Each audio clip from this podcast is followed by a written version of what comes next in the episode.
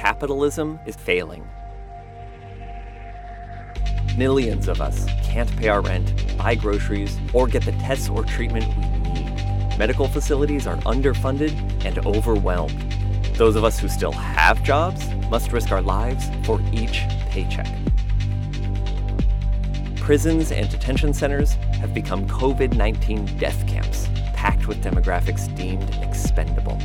Factories, warehouses, meat processing plants have become sites of active contagion, presenting the virus with an opportunity to hitchhike on corporate supply lines.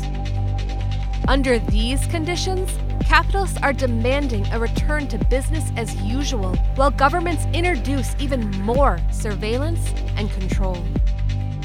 It's never been clearer that this system prioritizes profits over human life.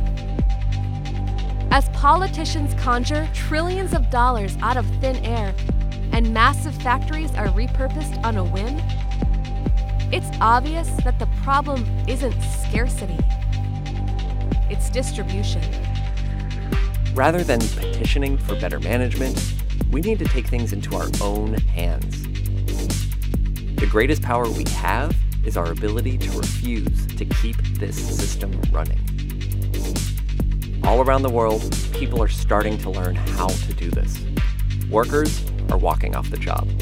Prisoners are organizing hunger strikes, rioting, and launching daring escapes. Millions of tenants are withholding their rent in a collective action that could become the first global rent strike in history.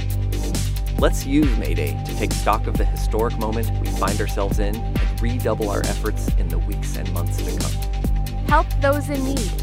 Defend the unemployed, frontline workers, healthcare workers, prisoners, and everyone threatened with eviction.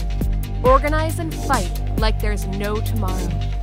Nothing is going back to normal.